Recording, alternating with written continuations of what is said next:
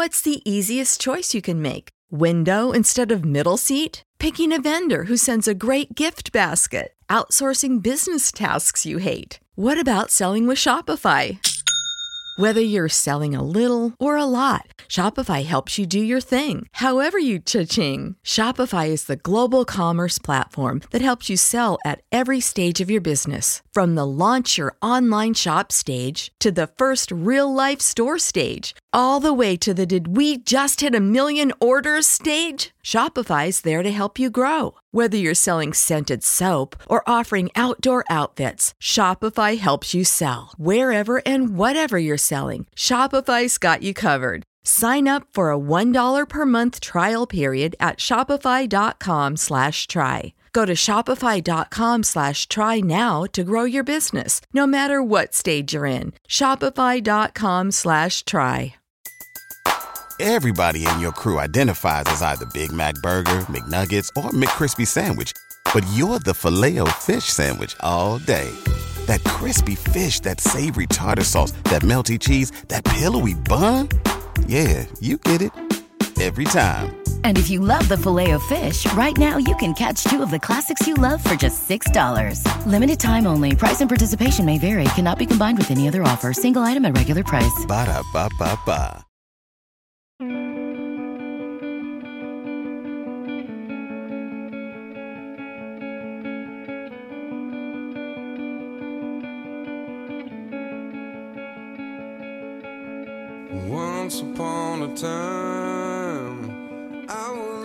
Welcome back, Mojito Fiends, for another episode of Miami Nice. But once again, we are not in the humid climate of Miami. We are not having two Bacardi mojitos and a gin and tonic. We are in LA again.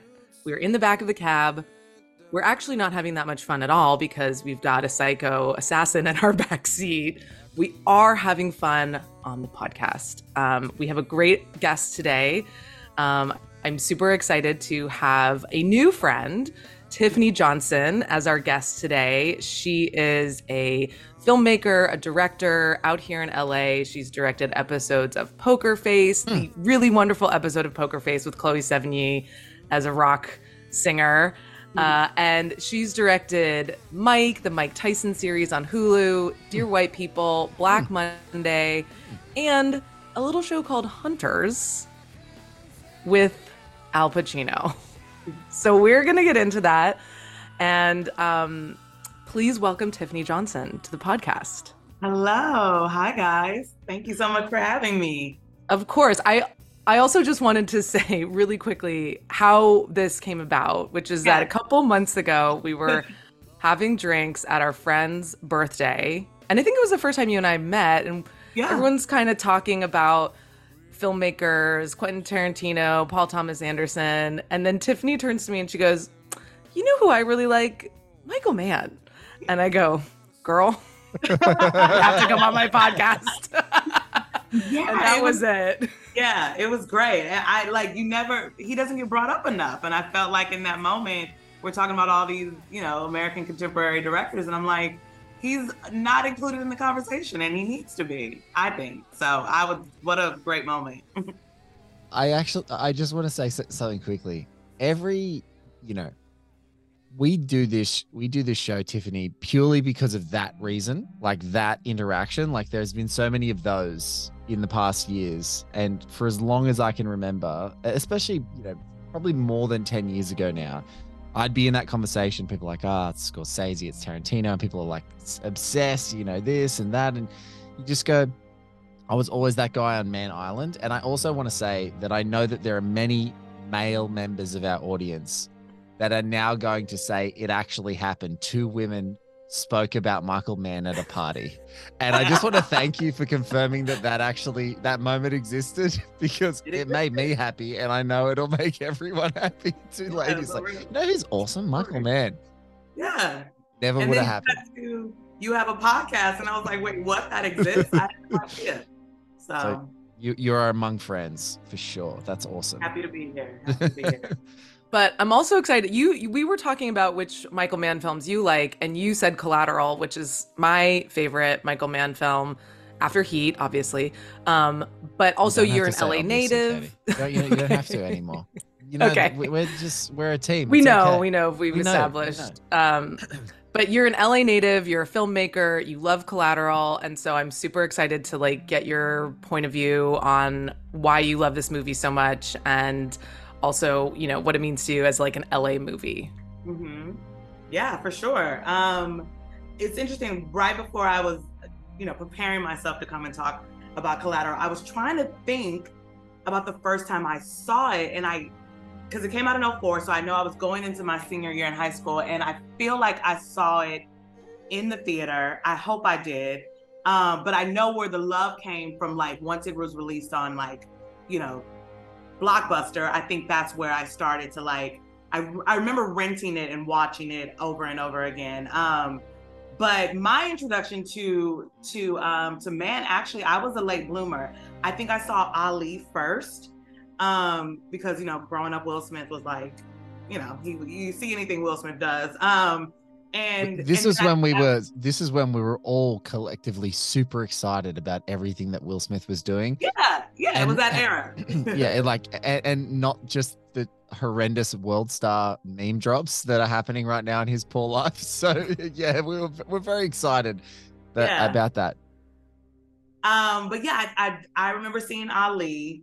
That felt like a family event because obviously it was about Muhammad Ali. You know, it had Will Smith, it had Jamie Foxx also. And then I think I went backwards into the Mann catalog and had knew I knew of Heat. I knew Heat being like this iconic, you know, thriller. I knew it, you know, was like the first film that De Niro and Pacino was on the screen together, but my like cinema like peak wasn't there at that time for Heat. So it was a late discovery. Um, and then I just went deeper and deeper to Thief, Manhunter, um, you know, just like and was just taken by by his it's I don't want to say there's a obviously Mann has a very specific style, but there's also like a simplicity that I think he does so well in constructing scenes. So, anyways, as I became the film nerd that I am now today, I started to recognize and and and really pay attention to his signature and his language. Um, and then just found this obsession with him. And then, you know, Collateral being on its own, just a great film, not even really connected to Mann. For me, it was just like I thought Jamie and Tom were phenomenal, and the whole LA backdrop was great. Um, so yeah, he's always just been someone I, I root for in this film particularly because I think it's just I think it's masterful. Dare, dare I say it? But um, I think it's just like super special. So We will say it. We say it every I say it a week lot. on this, on Because- this podcast. But you you you said you just touched on it. It's just like all those ingredients, just the Yeah. just the ingredient, like especially because it's the Stuart Beattie. You know, Stuart Beattie, who's an Aussie, like Stuart Beattie script comes out was originally set in New York. Mann does what he does, finds an amazing script, and goes, "I'm just going to fuse this with LA culture." And then you get these great actors, and it's just one of those all-in-one night movies. or One afternoon, and you just like you add all these like little layers of ingredients, and you're like, and every single beat, and it just goes.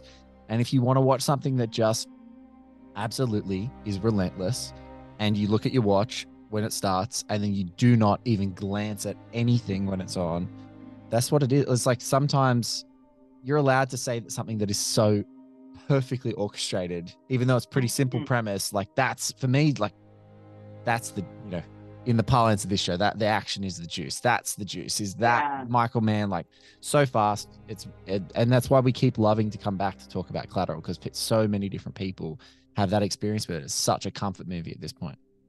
For sure, for sure. And it's usually it is it is so contained in obviously the characters.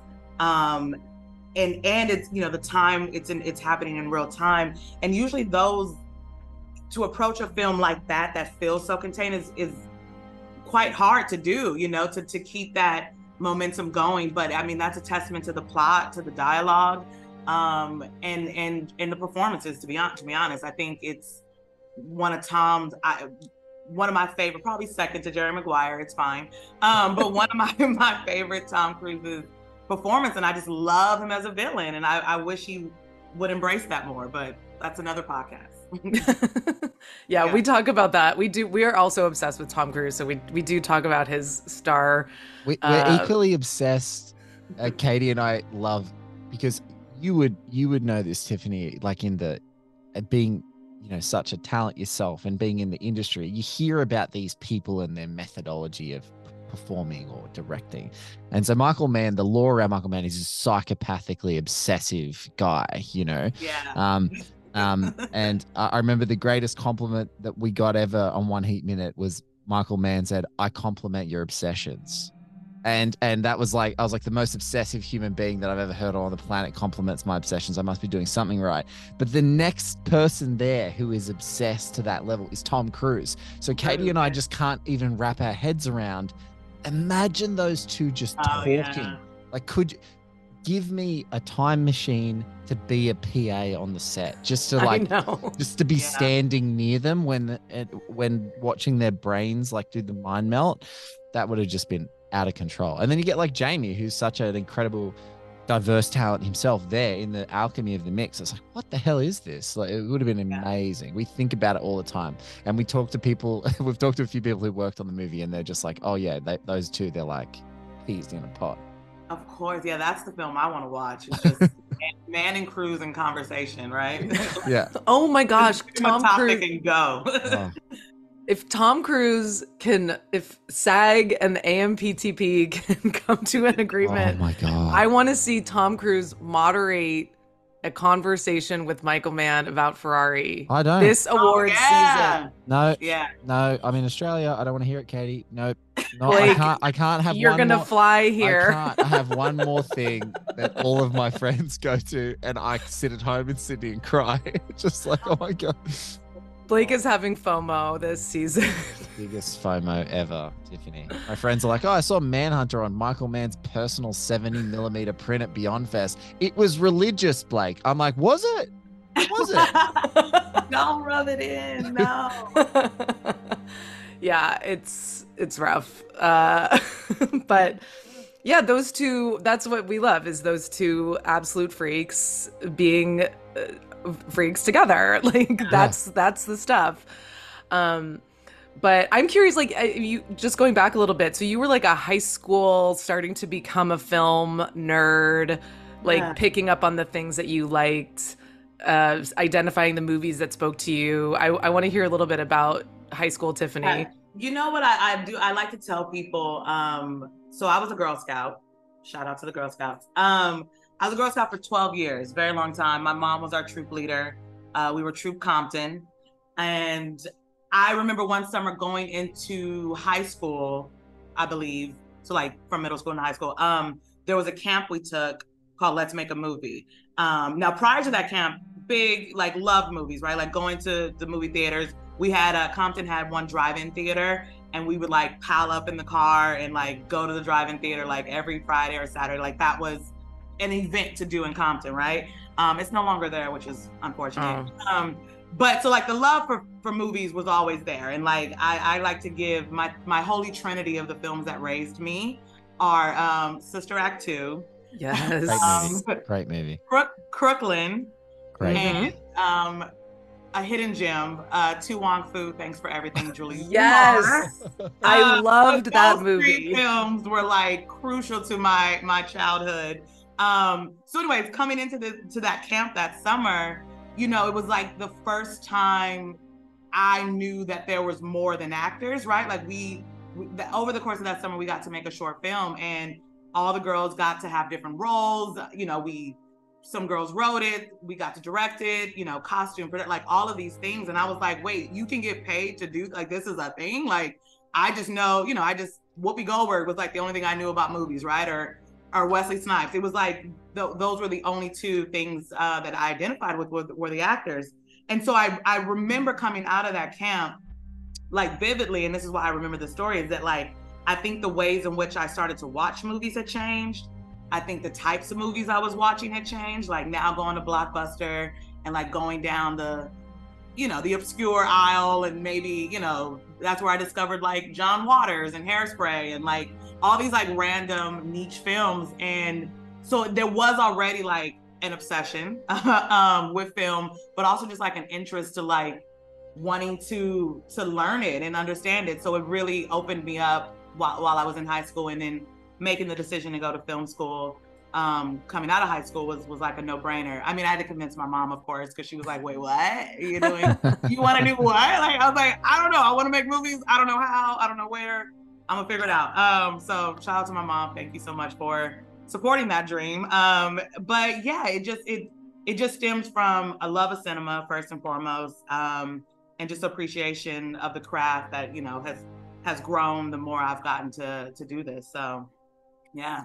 And what were the things like when you were watching Collateral over and over again on your blockbuster DVD when you're like that's the Michael Mann signature or like that's really fucking cool or whatever it was that was kind of like sparking your little cinephile future filmmaker brain? That's a great question. Thank you for asking. Um, I feel like I paid attention most to, and obviously I didn't have the language for this at that time, but I would say the, the coverage of um, the scenes in the cab, right? Like there's the first, I think even with Jada's scene when she first gets into the cab, um, I just remember like the, the how we're able to see, you know, Jamie in the foreground and like her, but then like the ways he would use the rear view. And I just that I paid attention a lot to the placement of where they were in the car a lot. Um, which is odd. I don't know why. I, I feel like that stood out to me most.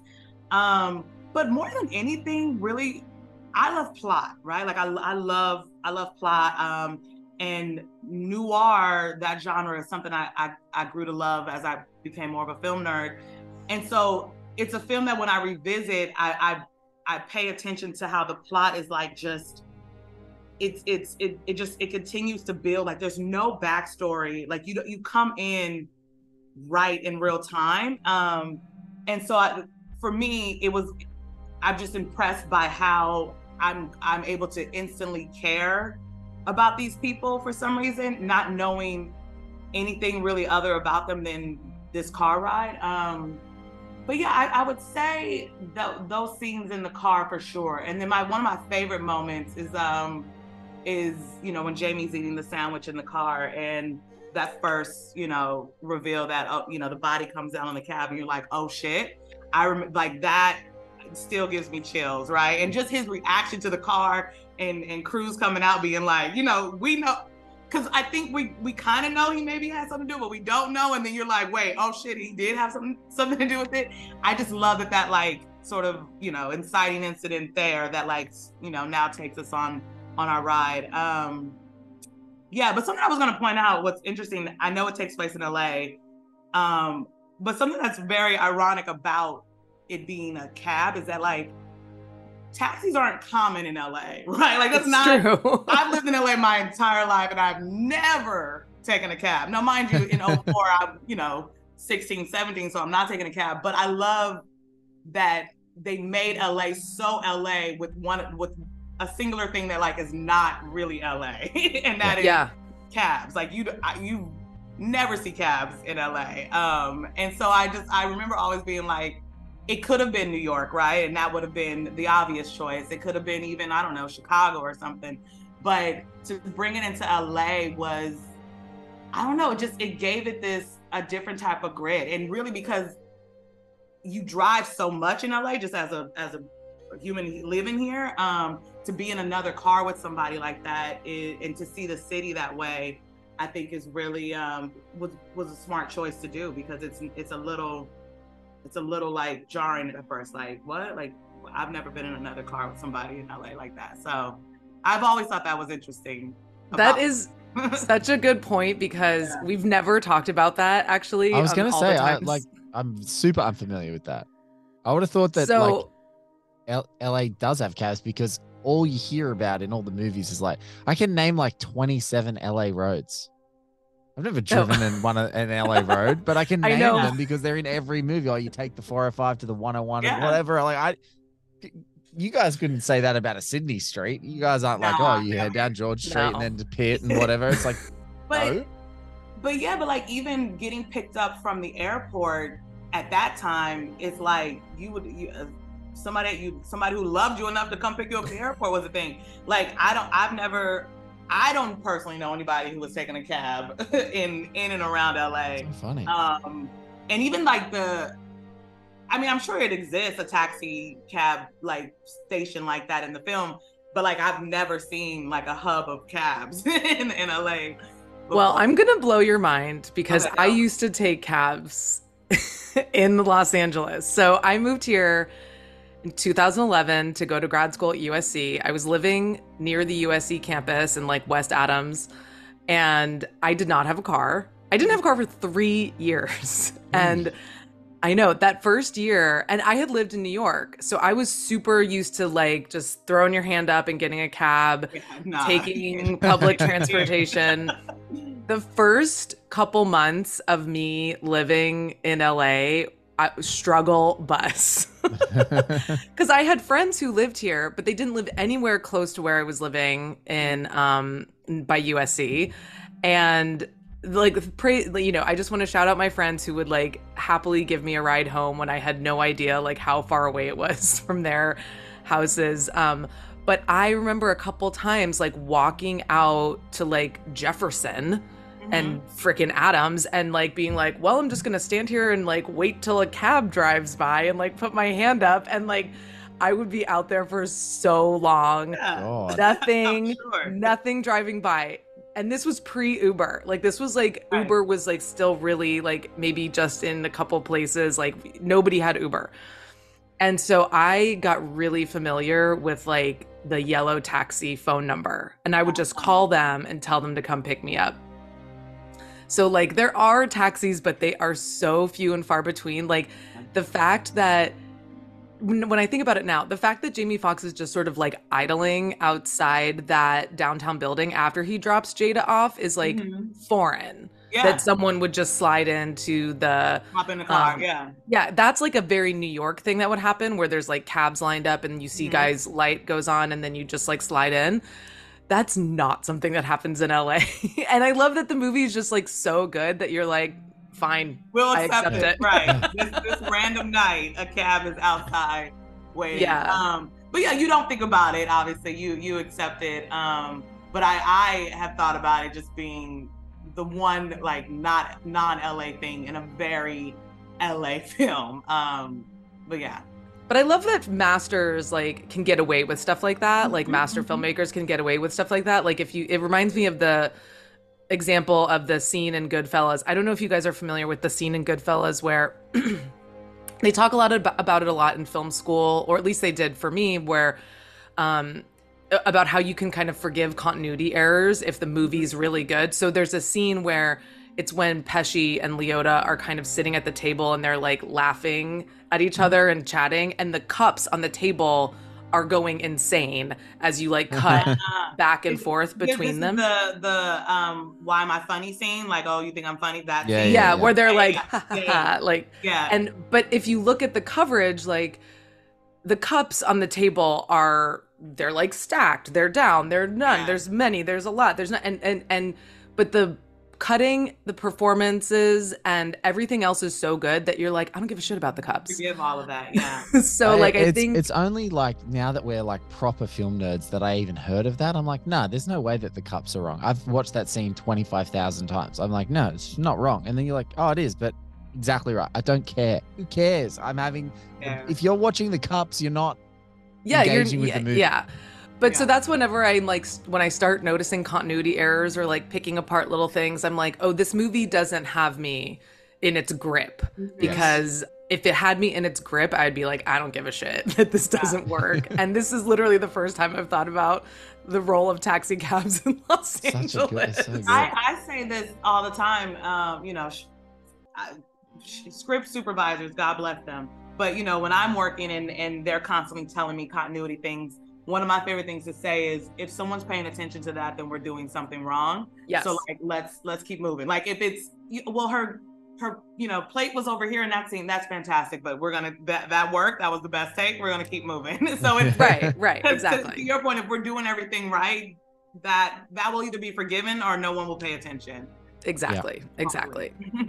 But it's Oh also, gosh. I think it's also aged so beautifully because like that is such.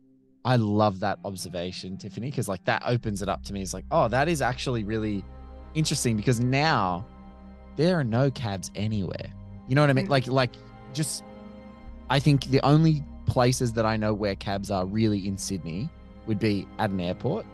If you came into Sydney International, like flew in from LA, you'd be able to get a cab. But also, you'd be able to get an Uber in like 10 seconds or jump on the, like, we've got trains. So you'd be able to jump on the train at the train uh, at the airport. There's an underground train station that goes right there. And then maybe like our main, like our equivalent of like Grand Central Station, which is just called Central Station in Sydney, like cabs there. But Mhm. in in the early 2000s, you could walk down George Street in Sydney and insane. You'd see all these white and yellow cabs everywhere. You could just throw your hand up, bang, you're in the middle of the city. Oh, yeah, I can get a cab. That's easy.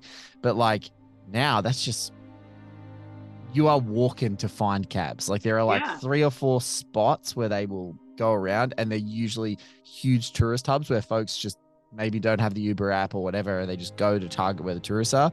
But Yeah. that's it. Like there's no there's no more like oh I'm you know I'm stumbling out of a bar with my friends and I'm just, I'm out of I'm I'm like I'm out of here. I'm going I'm I'm tiddly. I'm, I'm going home. There, there's none of that. It's like order an Uber on your phone and like find the pickup spot and leave. That's the only way you can get out. So I think it's also really it's one of those things where it's like really forgiven Mhm. that particular specific details also forgiven more now because people are like, oh, isn't it quaint? Weren't cabs cool? Right. You know, like, Right, what, right. are they a fun, nostalgic thing? And you're like, no, that was a whole fucking life getting around in certain places, you know? Yeah, I was just in New York and um, I was on the phone with my sister who has never been to New York. And I was walking and she was like, Oh, are you about to get in a cab? And I was like, uh, no, because there's I, like, I'm not, no, because I'll use Uber or Lyft or whatever. But I was also, I was like, yeah, that's not also a thing that people aren't, aren't just like hailing cabs anymore, really, even in New York. Yeah. Oh, Um, really? Yeah, I mean they're peppered in there. You know, you can catch one now and again, but I I imagine you would be waiting like you were on Jefferson for a little bit if you're trying to hail a cab, even in New York. I think everyone uses um, you know, Uber or Lyft now, which Yeah. this film could still work even if it was Uber. Like, you know what I mean? It's still like the idea of still that ride share, like it could still I think it could still uh kind of play if we wanted to mo- make it into a modern version, which we wouldn't, but you know. I'm going to speak a really um horrible word right now. Oh God. Oh, dear. Stuber. Stupid. Stu- Did you guys ever see Stuber? No, I didn't see Stuber. Wait, With what is the- stupor? It's kind of a similar. It's like a Kumail face Nanjiani outstanding. Yeah, it's plays uh Oh, like a Uber And driver Bautista? and Dave Bautista. oh yes, the the poster is coming into my mind now. Unfortunately, yeah. Okay, yeah. Skip, I skipped that one.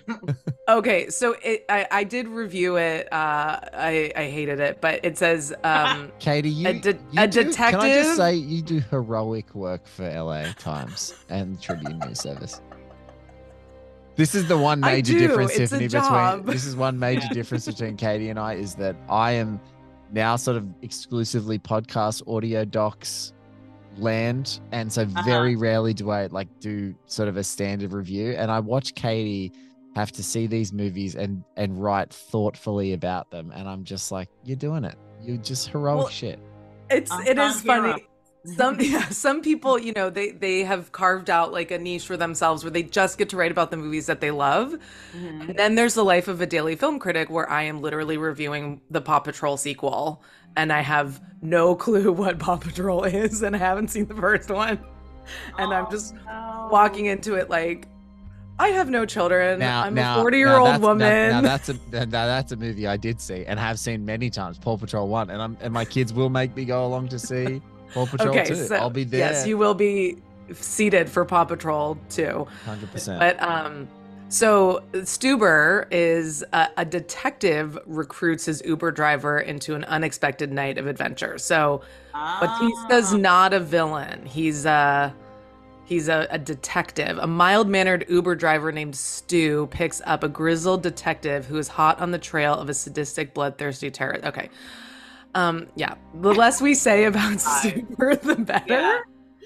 But uh There- they there's have the attempted in a way Yeah. to do this and they Ah, yeah but I had no idea that that film that that's what that film was about.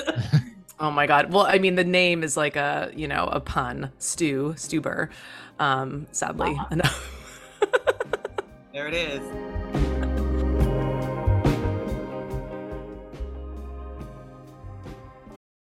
Do you have that one piece of clothing you keep going back to no matter how full your closet is? Having a versatile, high quality favorite feels great, but having a whole closet of them feels even better.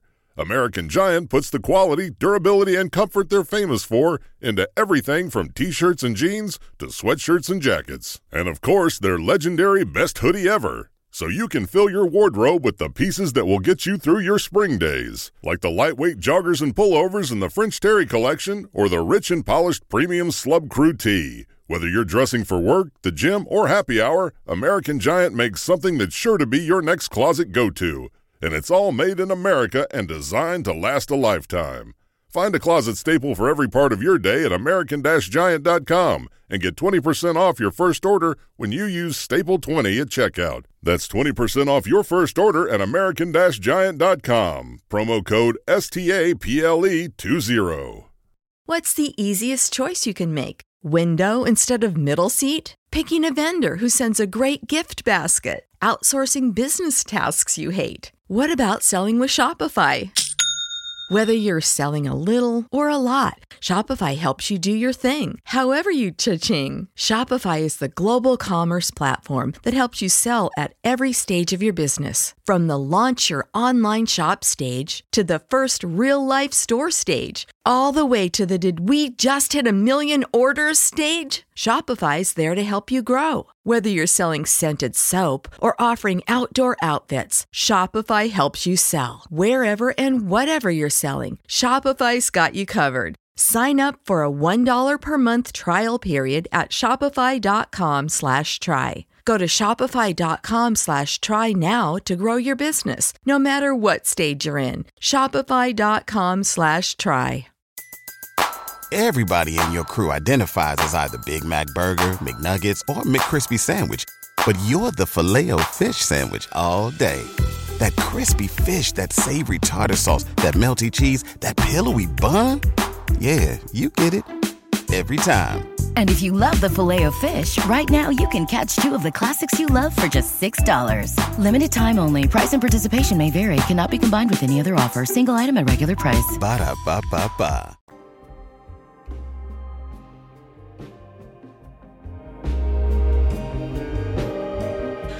If you have a friend named Stu, you are allowed when they give you a ride to call them Stuba. Um, but uh, it, now, I I also want to quickly jump back because um, for folks who are listening, we, we may have we said coverage, and I just like just I, I know that most of our listeners are very savvy and they're nerdy, so I, I know that they get it. But just to be super clear, in case you'd like not aware what that word means, it literally means where the camera is positioned in a car or in a space so that you can pick up the performances. And you know and and um, I think that Tiffany put it so beautifully before because she has an appreciation as a filmmaker herself of how difficult it is to orchestrate like interesting angles to pick up great performances. And a cab and a car like that's why every car scene from you know every movie no matter how great the filmmakers were or sometimes continue to do these great things it's like people have ways they shoot stuff. Tarantino has ways he likes that sort of camera that's on the outside, sort of anchored to the door, that has that same shot. It happens in like Reservoir Dogs and Once Upon a Time in Hollywood and Death Proof. And like he loves that sort of outside shot to give him more space away from the actors to shoot it. But Mann does such an, a, a brilliant job of like anchoring all these cameras inside the cab using digital cameras to mm-hmm. augment the focus of those different points. So you're seeing all these really fantastic angles, and it's in this claustrophobic space, but they do all these wonderful things with it. Another great car movie I love of like just the invention is uh, Alfonso Cuarón's um, uh, Children of Men. Because some of the car shots they do in that movie, when you look at the behind the scenes, they've taken the whole roof off Yeah, the car, so the camera, Yeah, so the camera can like zigzag across and shoot. people crazy. from- It's There- a 360 shot in in that in the car in that where they have to move the yeah, seat. Yeah, they Yeah, have yeah, to. They have to. It's a insane. insane. They're like so, so inventive. Inventing tools to make this one shot, which is insane. Um, but but real quick, going back to the coverage in the cab, all of those things that you just said, but it's also like the intention because what he does so well is like the point of view is always obviously of Jamie's, but or Max, but there's a way to like he gets you. He does plays with the point of view very well in the framing of when to keep Jamie in the frame, when to like keep Cruise in the back, or when like it's just really uh thoughtful and intentional, and like again things that I at, at first at first viewing am not paying attention to, but as my brain, you know, our brains have gotten sharper, you understand that. Um, and it and it just it I love moments like that when I can see the choice being made. Um, is is yeah, great film. But, but I do love that like the first time you watch it, you're not paying attention to it, right? That No, it's no. invisible and you're Yeah. just in and you're like, I don't know why I'm so like locked into this Yeah. conversation that goes to some really weird places between Mhm. these two strangers, but it's so compelling and there's a sense of menace and a sense of weird connection and um like it's all happening invisibly but then when you go back and keep watching it you're like oh yeah he's playing with perspective and point of view and um but yeah but i, I liked what you said er- at the top which was like that there's a simplicity and i think that that is a very underrated quality yeah, in in filmmakers when when you are able to do something that is complex but simple and uh, it has that momentum, that kind of forward momentum that you just like get sucked into it and get kind of addicted to to watching what's going on. Mhm. And Mhm. there's something so great and the scene that just keeps echoing in my head as we're having this conversation is in a normal two shot which is usually two people looking at each other or now like us a three shot sort of Mhm. us three talking looking at each other you have a react someone says something and then one of us reacts to it and so i'm reacting to you and you can see my reaction what's so cool in the cab is that max jamie is looking forward most of the time driving concentrating on Mhm. the road and and Vincent's behind him. And so when he says stuff, you don't get like Max is not registering the action, but we are. And so then there's Mhm. these a couple of beautiful moments where he's like, How long you been driving a cab? He's like, 12 years. And Vincent's face reaction behind him, that choice of like the way the camera just does like a tiny tilt to like give you just Mhm. that little bit more on Vincent. He's like, 12 years, like 12 years. like, oh, Yeah. oh, this is just a part-time thing. I'm just doing something. "Oh, okay, cool. How long you been driving a cab? 12 years. And he's like, just that reaction shot and how thoughtful Mann constructs it so that we get the full brunt of Vincent's like perplexed. Oh, okay, I'm going to use that piece of information later to, to to capitalize on this guy. I love that so much. Yeah, That's just yeah. it's it's a great device because again, we get to be like one step ahead of Max in that moment as the audience. We know just that little bit more than the character in that moment without getting too far ahead. It's um it's Yeah. really special.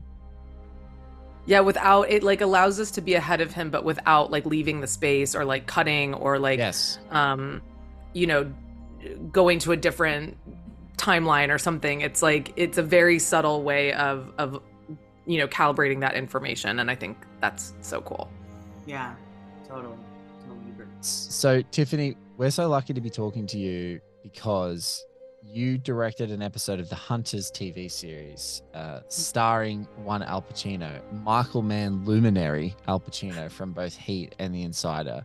And we Yeah. need to know did you meet Al Pacino, number one? And number two, did he then, while filming Hunters, have his Shrek phone case? Um, they, these are the two most important questions. Like number one, did you meet him? We'll love that story. But Yeah, I can yeah. confirm that when I did meet um uh Mr. Pacino very briefly at a special screening of Heat with my friend Bill Gabiri hosting it, I can confirm that he did indeed have a Shrek phone case and took a phone call on the Shrek phone case phone in the same room as me. And so I can What? confirm that happened. So I just I just want to know if it's it was a special occasion phone case. I, I, I that's a really important It- question. I mean, for the- I'm, I'm, s- I, well, well. First of all, yes, I, I did meet Mr. Pacino, and um, I shot with him for four days. so I you also- directed him I directed him. Yeah. Oh my God. So I have out of out of my, insane. I think I had, I shot for eight days that episode. I think I only had him for four.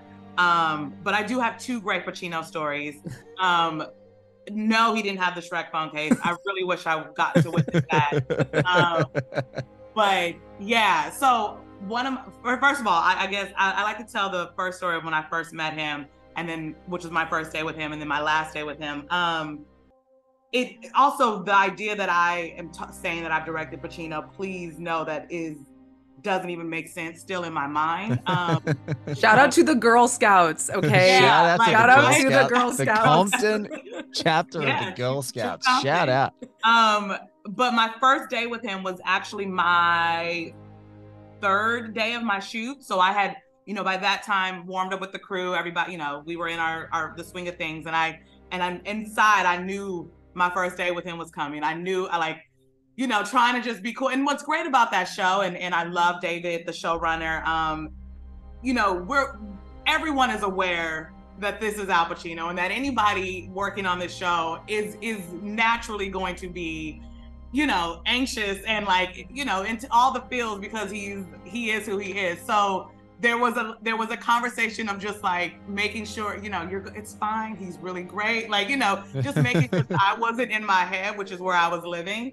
And I was like okay okay yeah no I'm I'm good I'm gonna be great. Like I'm just because also keep in mind like what does what does directing Al Pacino even mean, right? Like this is a man who has, he has done. He's Michael Corleone. He's like, like what what am I going to tell him that he has not already heard from Coppola or Mann or whatever? Right? So it's like if I'm my where I was living in my head was like when I say cut, which is means we're either going to go again or we're moving on.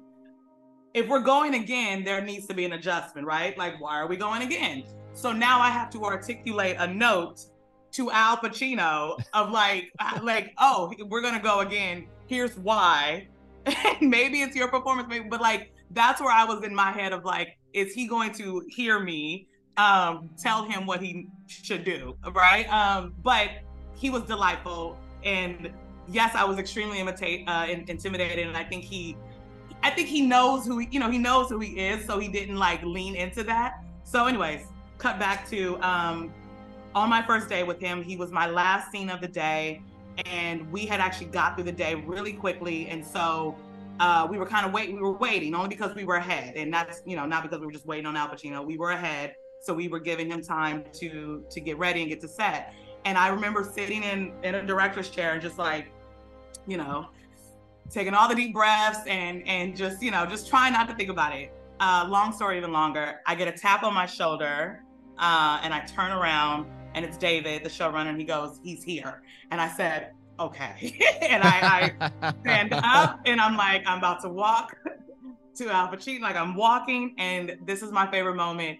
He sees me, I see him, and he goes, Tiffany, Tiffany, baby, come on, come on, come on. And he like hugs me, and I'm like, oh, hi. He's like, this is gonna be fun. We're gonna have a great time. And I was like, yeah, we are. Okay, cool. He was like, yeah.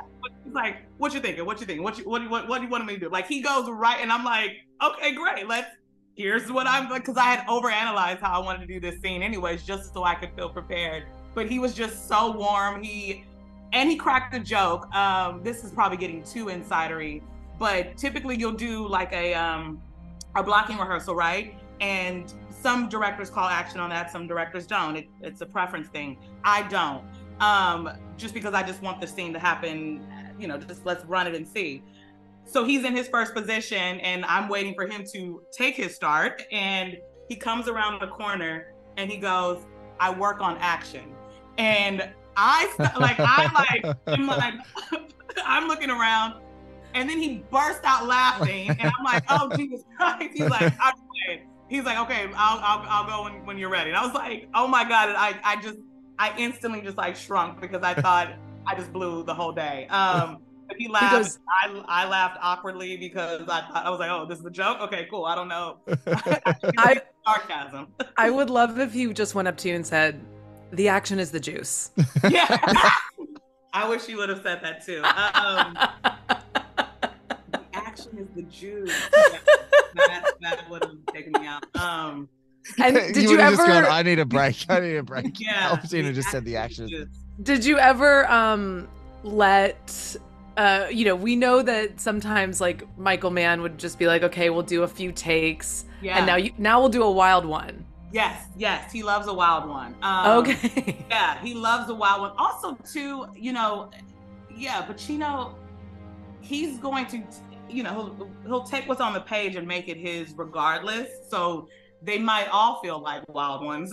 um, but yeah, you you kind of you kind of just, and they're always gold though too. Like I, I mean, he didn't do really anything the same, which is so oftentimes could be frustrating. But it was like, oh no, this also could work too. Um, and yeah, I think I was trying so hard to separate the like fandom of like watching him as Al, Al Pacino, but also having to be a collaborator in this space with him. Um, and so I was there was often times where I would I would be like, oh yeah, let me like get out of watching the monitor as I'm not at home watching this. I'm it's happening right here in front of me. Um, yeah, he was it it, it it's crazy to talk about because I, I still don't believe it. Um, but I'm so grateful. Like I was told to, on my last day that I was the Al whisperer.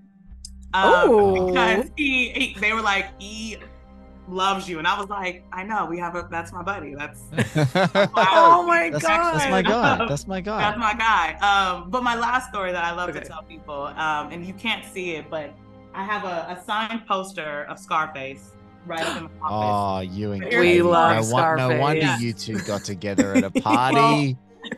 but here's the kicker. So my dad, like most black men that grew up in the 70s and 80s, love Scarface. Like Scarface is the holy grail for my father. And when he found out I was working with Al, he was like, "Oh, do you think if I give you a poster, you can ask him to sign it?" And I was like, "Absolutely not. I'm not doing that. No, no, no." He was like, "What? He might like just ask." I was like, "Dad, no. I'm working with him. Like I don't want to come in. I've never done that. I'm not gonna ask him for an autograph." He was like, "Come on, just see. Like you never know." And I was like, "Fine."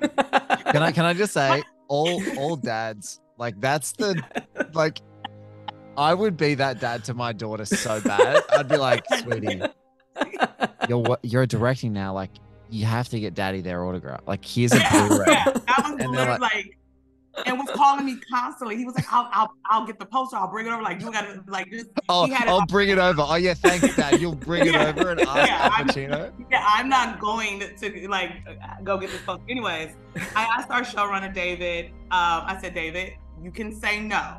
he was like, "What?" I was like, "You can say no, but would I be able to if I brought a poster?" Would Al sign it? And he was like, absolutely. Everybody, you know, he signed a bunch of stuff first season. Like, don't, yeah, just we'll give it to his, you know, his PA. They'll put in his trailer. He'll sign it. I was like, are you sure? He said, yeah. You were like, don't tell him it's from me. No, I'm just kidding. Well, here's the thing. I bring the poster on my last day with Al. Um, I give it to a PA. I, I told them, you know, Al, I was told I, I had permission for Al to sign this for me. You can give it to me at the end of the day. They were like, okay, great, cool. They take it. Day is over. They're coming back to me with the poster. And uh, the, the, the girl who handed it to me, she was like, oh, he wrote a beautiful message for you. And in my mind, I go, oh, wait, he made it out to me? And she said, yeah, you said it was for you. And I said, oh no, it was for my dad. I, I had never said that it was for my dad to like make it out to my dad. And so I unrolled the poster and it says, uh, to Tiffany, uh, I had a, it was, it was a lot of fun to work with you, Al, something like that.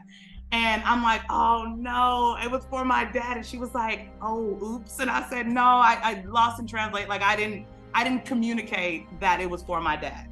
So now the phone call that I have to call my dad to tell him, Oh, I said, I said, You're like, I scooped it. I scooped Guys, this poster. I said I got good news and bad news. He said, What? I said, Well, he signed the poster. He was like, Yes, I'm like so excited.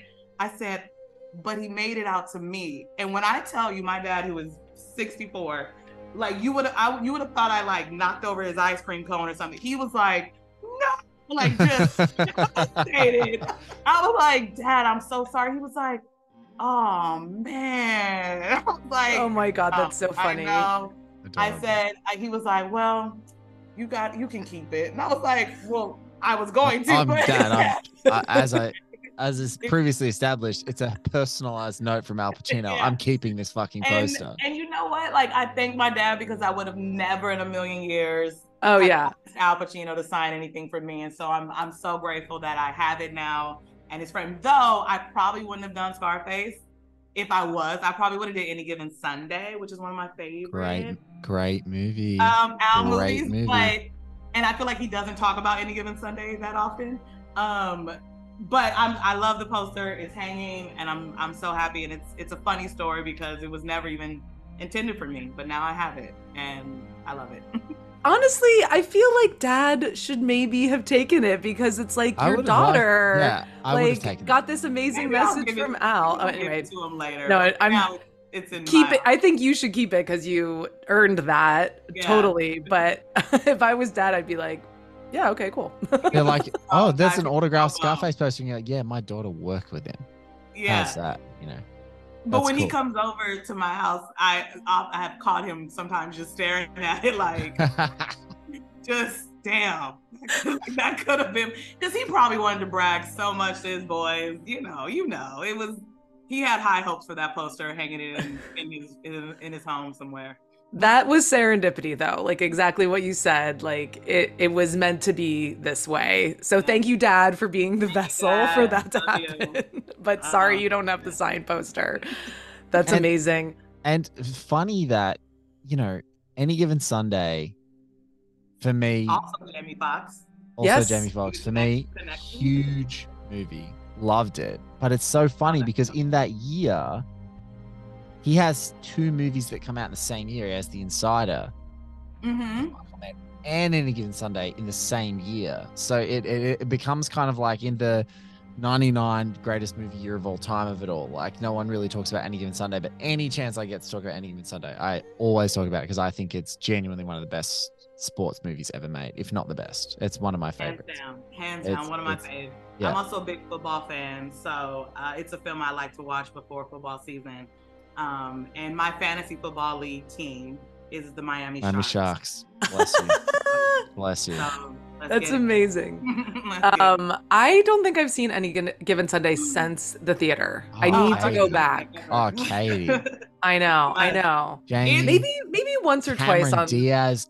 No, I know. Maybe crushing once or twice Cameron on. in one of her like probably best performances ever. Yeah. Yeah, It that that and the sweet that and the sweetest thing. Um, uh, Oh, are my two favorite Cameron not Diaz the performances. sweetest thing. I love the sweetest thing. I will Not tell you right now. I love the sweetest thing. Shut up, everyone. Yeah. I'm not gonna argue about it. It's great. But Yeah. like, no, it's like, it's and it's just so it's, it's Oliver Stone like showing how much of a football fan he is because it has like, great foot like real people like Jim Brown. It's got LT. Yeah. It's got it's got LL Cool J and like a really Mhm. badass performance. It's so that movie is just It's and it's chef's kiss. I mean, Oliver like laid on the like it is so heavy-handed directing that which I love, but in in a way that's like it's it's nuts. That movie is so intense and just all over the place. Um, but you you just appreciate it so much. Yeah, I I love it. And I I was there was a moment I was gonna maybe like pick Al's ear about it, um, but I didn't didn't quite. I would what didn't have the confidence to do it quite. Well, he loves you now. So at He some point in late later in your career, I career, know. like- we need to get you guys back together. the Al Whisperer needs to work with Al again. I think that's I have evident, a great right? picture. There's a great picture that the the BTS photographer took. Um, we were looking the props. It's me, Al, and our props guy looking at uh, a gun for a scene that Al was going to need the gun for, and it's it's just like me and Al looking at a gun. And I don't know why I love this photo, but Tell me that's framed as well. I don't have it framed, but it's it's on it's on my phone. They Can sent you it to me. can can you please take a photo of that and send it to Katie and I? I was yeah, I'll send it to we, you guys. we would Yeah. love to put it in the post for this show. So if you're listening, you need to go to oneheatminute.com and the link will- is I in the show have it. notes. And we'll put that in there of Tiffany and Al looking at a gun. That sounds like the Yeah. greatest photo of all time. I Um, think I have this to- episode has to be titled "The Al Whisperer." Uh, you know it is already going to be titled The Al Whisperer. You know it, Katie. You read my mind. This is how long Okay. we've been doing this show. I know. So the I, here's the other thing. You also directed Natasha Lyonne Oh ah, yeah. Poker Yes. Face. When are Al and Natasha Lyonne? They they those two need to work together because have they worked together before? I feel like they would be Oh, like so yeah. great together on screen. Yeah, they bu- yeah, and they might actually be like the same height. Yeah. so that could be really be really Oh my. God. yeah. the I, same. I was even more excited about Chloe Sevigny because I love her, and your episode of Poker Face with her was Oh, thank phenomenal, phenomenal. thank she's you. and she's like I'm such a Zodiac fan, but I love her in absolutely everything, and I think she's just completely underrated and wonderful. And watching her play a really uh, amoral, awful um, uh, rock star in that episode was terrific. A very fun one. Um, ironically, I think she had a ton of fun playing it. Like all the performance stuff. I remember going up to her. I was like, "Do have I?" Because I didn't know. I was like, "Have you ever? Or were you in a band? Or have you ever performed?" And she was like, "No." And I was like, "You look so natural." Like Yeah. she's like, "I'm having fun," and I was like, "Great!" Like it looks. It was. I mean, she's a phenomenal actress, but in that seeing her on stage in like a metal band, I was like, "This look for you needs to happen." I don't know. Yeah. it actually, yeah. you know, you're so right because it actually made me Google, you know, because there are so many actors sometimes that have side gigs, like, you know, Mhm. um, what one that's close to my heart. Russell Crowe has a band that's called oh, Thirty Odd Foot of Grunts, or for real, true, real ones, it's Tofog. I'm not. Oh. Don't get started on this, but um, so he had a band, and so then you hear like, oh, like Johnny Depp has a band, and it's not always like Jared Leto. but, like, Lewis. Juliette Lewis has a band. Like you find out Keanu Reeves has a band. You got like Yeah. there's all these people that have got bands, and you're like, oh, like I, you know, maybe being in Oz and stuff like that, you don't get as much exposure to that potential of actors crossing over into music and stuff like that as much. It sort of becomes pretty big or small. Um, but I actually like double screened at that time, and I rarely did it when I was watching Poker Face. I was having such a great time with the entire show, but that episode I actually paused it and I was like, is Chloe Sevigny in a band? Like, like Yeah. just because she looked amazing on stage and I was like, oh, is she in a band? Like, and no, um, but yeah, that whole crew and Natasha Lyonne's whole like family of amazing um, Yeah. actors that became bit players in that series were so wonderful, and she was probably my favorite across the series. I, I have to say. Yeah. Oh, thank you. Yeah, I had we had a, I had a really good time working on that episode. Um, and I, uh, you know, with all of my TV stuff, I've been fortunate to like work on shows either created by real filmmakers too. So like Rian Johnson, um, getting to get into his inside of his process and um, really get to you know have meetings and, and discussions with him about because he's a huge film nerd as well. Um, was really fun and and just the trust and support that you know he gave me to to do that was really uh, was really cool. I was like this this is awesome. Thank you. Well, Um. this oh, is ahead. awesome. Yeah. yes. This and is thank awesome. you and thank you. This has been such a really fun conversation. I never Aw, thought we'd have even an even newer revelation that there aren't really cabs in la like I, i'm like i'm i'm still i'm still like stunned by that and that katie validated it by standing on the street by herself Oh even my scarier. god. You know Somebody when you probably thought you were crazy too. like Oh my poor God, girl. I know. Imagine me on fucking Jefferson. being Yeah, like, waiting like oh somebody somebody let her know. Um no it's just so funny like i when i when, I- when i think about who like when i first moved to new york when i was 22 and was completely clueless when i think about my first couple months there i'm just like oh sweet baby and then when i think about when i first moved to la when i was 28 and i was totally clueless and i'm like oh sweet baby. But yeah. it takes a while to to figure things out especially in this town so um anyway this has been so much fun. Can you tell us a little bit about like what's coming up for you if you can or like what are you working on or where people can find your work or anything else you want to shout out? Yeah, I um, you know, well, the whole the strike of it all obviously has has Yeah. put a pause in a lot of things. but, Yes. um, when this is all said and done, the strike, I um, I'll be going back to an episode. I'm directing a, a Marvel show. Ooh. yes um, then I'm really excited about, and and then I'm kind of maybe you guys have heard it here first. I'm kind of um, hanging up the TV hat for a beat um, to really get some of my films off the ground. So yes um, yeah, the time is the time is well, the time was always here, but the time has officially come, and I'm really excited about a, a couple of projects I'm attached to. So, um, finishing the TV career out with a bang with the marvel of it all, but hoping um, 2024 I get to really, really do do me, and I'm looking forward to that the most. yes we're so excited to to see what movies you have coming out so amazing so excited for you and um this has just been such a blast to chat Thank Can't- you. I've had, can't I- wait. I, love Can't this. wait. This is we can do this all day, every day. Just i know that's the thing it's like I love we're it. like let's keep going and just talk movies it's like yeah we could do this for hours so well well next time that you come back so that it's not so you don't feel like it's one of those junkety shameless promotion things. We'll come and talk about your new great thing, whatever that is. I would And love that.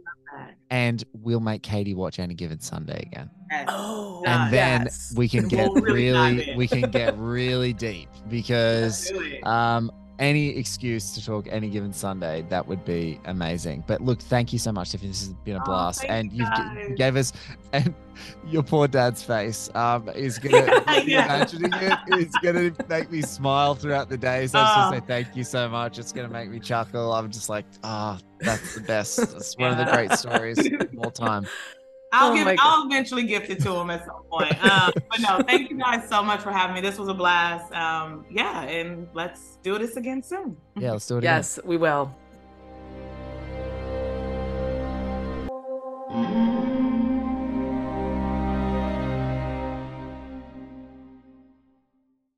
BetMGM has an unreal deal for sports fans in Virginia. Turn $5 into $150 instantly when you place your first wager at BetMGM. Simply download the BetMGM app and sign up using code Champion150. Then, place a $5 wager on any sport. You'll receive $150 in bonus bets, regardless of your wager's outcome. And if you think the fun stops there, the King of Sportsbooks has plenty of surprises in store. Check out daily promotions, same game parlays, live bets, and so much more. Download the app in Virginia today and get $150 in bonus bets instantly from your first wager. Only at BetMGM. BetMGM and GameSense remind you to play responsibly. See BetMGM.com for terms. 21 plus only, Virginia only. New customer offer, subject to eligibility requirements. Rewards are non withdrawable bonus bets that expire in seven days. Please gamble responsibly. Gambling problem? Call 1 800 Gambler. Promotional offer not available in Washington, D.C.